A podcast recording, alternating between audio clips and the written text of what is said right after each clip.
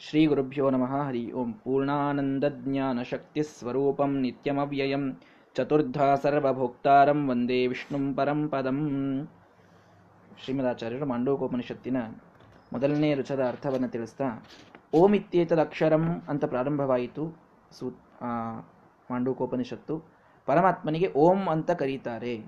ಅಕ್ಷರ ನಾಶವಿಲ್ಲದಂತಹ ವ್ಯಕ್ತಿತ್ವ. ಇದಂ ಸರ್ವಂ, ಇದು ಸರ್ವ, ಇದು ಪೂರ್ಣವಾದಂಥದ್ದು ಅಂತ ಮಾತು ಬಂತು. ಇವನು ಪರಮಾತ್ಮ, ಇವನು ಪೂರ್ಣನಾದಂಥವ, ಗುಣಗಳಿಂದ ಪೂರ್ಣ. ಮತ್ತು ಅದರ ಉಪವ್ಯಾಖ್ಯಾನ ಭೂತಂ ಉಪವ್ಯಾಖ್ಯಾನಂ ಭೂತಂ ಭವದ್ ಭವಿಷ್ಯದಿತಿ ಇದರದೇ ವ್ಯಾಖ್ಯಾನ ಏನು ಅಂತಂದರೆ, ಅವನು ಹಿಂದೂ ಇದ್ದ, ಈಗೂ ಇದ್ದ, ಮುಂದೂ ಇರ್ತಾನೆ, ಎಲ್ಲ ಕಾಲಗಳಲ್ಲಿಯೂ ಅವನು ಪೂರ್ಣ.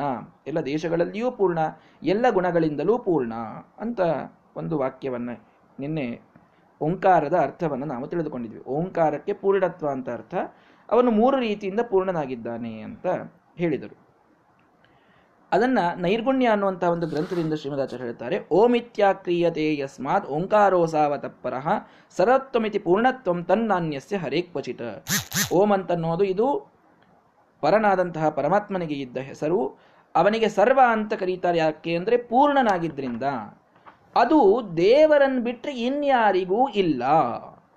ಸರ್ವಂ ಓಂಕಾರ ಏವ. ವಾಕ್ಯ ಏನಿದೆ ನೋಡಿ? ಸರ್ವಂ ಓಂಕಾರ ಏವ. ಇದೆಲ್ಲವೂ ಓಂಕಾರವೇ. ಓಂಕಾರ ಅಂದ್ರೆ ಯಾರು? ಬ್ರಹ್ಮ ಅಂತ ಹೇಳಿದ್ರಿ. ಸರ್ವಂ ಓಂಕಾರ ಏವ. ಇದೆಲ್ಲವೂ ಬ್ರಹ್ಮವೇ. ಅಂತಂದಂಗಾಯ್ತು ಮತ್ತೀಗ.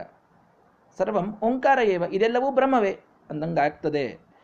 ಅದಕ್ಕೆ ಸರ್ವತ್ವಮಿತಿ ಪೂರ್ಣತ್ವಂ ತನ್ನಾನ್ಯಸ್ಯ ಹರೇ ಕ್ವಚಿತ್.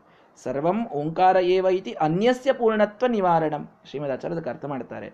ಸರ್ವಂ ಓಂಕಾರ ಏವ ಅಂದ್ರೆ ಏನರ್ಥ? ಸರ್ವಂ ಅನ್ನೋದಕ್ಕೆ ಹಿಂದೆ ಏನರ್ಥ ಮಾಡಿರಿ? ಪೂರ್ಣ.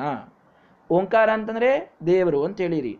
ಸರ್ವಂ ಓಂಕಾರ ಏವಂದ್ರೆ ಪೂರ್ಣನಾದವನು ದೇವರೊಬ್ಬನೇ ಇನ್ಯಾರಲ್ಲ ಅಂತ ಅರ್ಥ ಅಲ್ಲಿ. ಎಲ್ಲವೂ ಬ್ರಹ್ಮನೇ, ಎಲ್ಲವೂ ಜಗತ್ತೆಲ್ಲ ಬ್ರಹ್ಮನೇ, ನಾವು ಎಲ್ಲ ಬ್ರಹ್ಮನೇ, ಹಿಂಗ ಅರ್ಥ ಅಲ್ಲ. ಸರ್ವಂ ಓಂಕಾರ ಏವ ಅಂದ್ರೆ ಪೂರ್ಣನಾದವನು ಬ್ರಹ್ಮನೊಬ್ಬನೇ. ಸರ್ವಂ ಪೂರ್ಣನಾದವನು ಓಂಕಾರ ಏವ ಬ್ರಹ್ಮನೊಬ್ಬನೇ. ಇನ್ಯಾರು ಪೂರ್ಣ ಅಲ್ಲ ಅನ್ನೋ ಅರ್ಥದಲ್ಲಿ ಹೇಳಿದ್ದಷ್ಟೇ ಅದು. ಯಚ್ಚ ಅನ್ಯ ತ್ರಿಕಾಲಾತೀತಂ ತದಪಿ ಓಂಕಾರ ಏವ? ಇವನನ್ನ ಬಿಟ್ಟು ಯಾವುದು ಇನ್ನೊಂದು ತ್ರಿಕಾಲಾತೀತವಾಗಿದೆಯಲ್ಲ ಅಂತ ಪ್ರಶ್ನೆ ಬಂತು. ತ್ರಿಕಾಲಾತೀತ್ವತ್ವಂಚ ತಸ್ಯೈವ ಅವನಿಗೇ ತ್ರಿಕಾಲಾತೀತತ್ವ ಅಂತ ಹೇಳಿದ್ರೆ. ಅಂದ್ರೆ ಮೂರೂ ಕಾಲದಲ್ಲಿ ಪೂರ್ಣನಾಗಿದ್ದವನು. ಅವನಿಗೆ ಕಾಲದ ಭೇದ, ಕಾಲದ ಒಂದು ಬಂಧನವಿಲ್ಲ. ನಾವು ನಮಗೆ ಒಂದು ಬಂಧನ ಇದೆ. ನೈನ್ಟೀನ್ ಸಿಕ್ಸ್ಟಿ ಫೈವ್ನಲ್ಲಿ ಹುಟ್ಟಿದ್ವಿ. ಟೂ ಥೌಸಂಡ್ ಟ್ವೆಂಟಿ ಫೈವ್ವರೆಗೂ ಇದ್ವಿ. ಅಂದರೆ ಇದು ಬಂಧನ ಇದು. ಕಾಲದ ಬಂಧನ ಇದೆ. ಆತ್ಮನಿಗಿಲ್ಲ ಬಿಡಿ. ಆತ್ಮನಿಗೆ ಏನೊಂದು ದೇಹದ ಸಂಬಂಧವಿದೆ, ಅದಕ್ಕೆ ಬಂಧನವಿದೆ. ಆದರೆ ದೇವರಿಗೆ ಹಾಗಿಲ್ಲ. ಅವನ date of birth date of death ಅವನ ಬರ್ತ್ ಸರ್ಟಿಫಿಕೇಟು ಡೆತ್ ಸರ್ಟಿಫಿಕೇಟು ಮಾಡಿಸ್ಲಿಕ್ಕೆ ಸಾಧ್ಯವಿಲ್ಲ. ಕಾಲಾತೀತ ಅಂತ ಹೇಳಿದರು. ಆದರೆ ಈ ತ್ರಿಕಾಲಾತೀತತ್ವ ಅಂತ ಅನ್ನೋದು ಪ್ರಕೃತಿಗೂ ಇದೆಯಲ್ಲ ಅಂತ ಪ್ರಶ್ನೆ. ಪ್ರಕೃತೇರಪಿ ತ್ರಿಕಾಲಾತೀತ್ವ ವಿದ್ಯತೆ. ಇತಿ ಅನ್ಯದಿತಿ ವಿಶೇಷಣಂ. ಅಂದಮೇಲೆ ಅನ್ಯತ ಪರಮಾತ್ಮನನ್ನು ಬಿಟ್ಟರೂ ಚಿತ್ ಪ್ರಕೃತಿ ಇದ್ದಾಳಲ್ಲ, ಲಕ್ಷ್ಮೀದೇವಿ.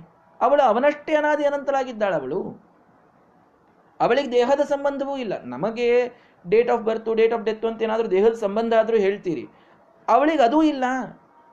ಮತ್ತು ಲಕ್ಷ್ಮೀದೇವಿಗೆ ಹೇಗೆ ಹೇಳ್ತೀರಿ? ಪರಮಾತ್ಮ ಒಬ್ಬನೇ ಪೂರ್ಣ, ಎಲ್ಲ ಕಾಲದಲ್ಲಿ ಇದ್ದವ ಅಂತ ಯಾಕೆ ಹೇಳ್ತೀರಿ? ಲಕ್ಷ್ಮೀದೇವಿ ಇಲ್ಲೇನು? ಅಂತ ಒಂದು ಪ್ರಶ್ನೆ.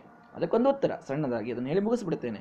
ಯಚ್ಚ ಅನ್ಯ ತ್ರಿಕಾಲಾತೀತಂ ಪರಮಾತ್ಮನನ್ನ ಬಿಟ್ಟು ಇನ್ನೊಂದೇನಿ ತ್ರಿಕಾಲಾತೀತವಾದ ಪ್ರಕೃತಿ ಅಂತಿದೆಯಲ್ಲ, ತದಪಿ ಓಂಕಾರ ಏವ? ಅದೂ ಪರಮಾತ್ಮನೇ ಅಂತ. ಅಯ್ಯೋ, ಅಂದ್ರೆ ಲಕ್ಷ್ಮೀ ಪರಮಾತ್ಮ ಇಬ್ರು ಒಂದೇ ನಂಗಾಯ್ತಲ್ರಿ ಅಂದ್ರೆ ಹಂಗಲ್ಲ. ಅದು ಪರಮಾತ್ಮನಿಂದಲೇ ಇದ್ದದ್ದು ಅಂತ ಅರ್ಥ. ತದಪಿ ಓಂಕಾರ ಏವ? ಅದು ದೇವರೇ ಅಂದ್ರೆ ಅದು ದೇವರಿಂದಲೇ ಇದ್ದದ್ದು. ಅಂದ್ರೆ ಅವಳಿಗೆ ಸ್ವತಂತ್ರವಾಗಿ ತ್ರಿಕಾಲಾತೀತತ್ವ ಇಲ್ಲ. ಸ್ವತಂತ್ರವಾಗಿ ಅವಳು ತಾನು ಎಲ್ಲಾ ಕಾಲದಲ್ಲಿ ತಾನೇ ಇರ್ತಾಳೆ ಅಂತಿಲ್ಲ. ಅಸ್ವತಂತ್ರಳಾಗಿ ದೇವರ ಅಧೀನದಲ್ಲಿ ಇರ್ತಾಳೆ ಅಂತ ತಿಳ್ಕೋಬೇಕು. ಅಯ್ಯೋ, ಅವರೇ ಮಠ ರೀ, ಅವ್ರಿಗೆ ಕೊಟ್ಬಿಡ್ರಿ ಅಂತಂದ್ರೆ, ಅವರೇ ಮಠ ಅಂದ್ರೆ ಏನರ್ಥ? ಅವರಿಂದ ಮಠ ನಡೆದಿದೆ ಅಂತ ಅರ್ಥ ಏ, ಲಕ್ಷ್ಮಿ, ಅವಳು ಬ್ರಹ್ಮನೇ ಅಂತಂದ್ರೆ ಏನರ್ಥ? ಬ್ರಹ್ಮನಿಂದ ಇದ್ದವಳು. ಬ್ರಹ್ಮ ಸ್ವತಂತ್ರ, ಇವಳು ಅಸ್ವತಂತ್ರಳಾಗಿ ಅವನ ಅಧೀನದಲ್ಲಿ ಇದ್ದವಳು ಅಂತ ಅರ್ಥ ಮಾಡಿ. ಹೀಗಾಗಿ, ಪರಮಾತ್ಮನನ್ನ ಬಿಟ್ಟು ಇನ್ನೊಂದು ತ್ರಿಕಾಲಾತೀತವಾದದ್ದಿದೆಯಲ್ಲ ಅಂತ ಪ್ರಶ್ನೆ.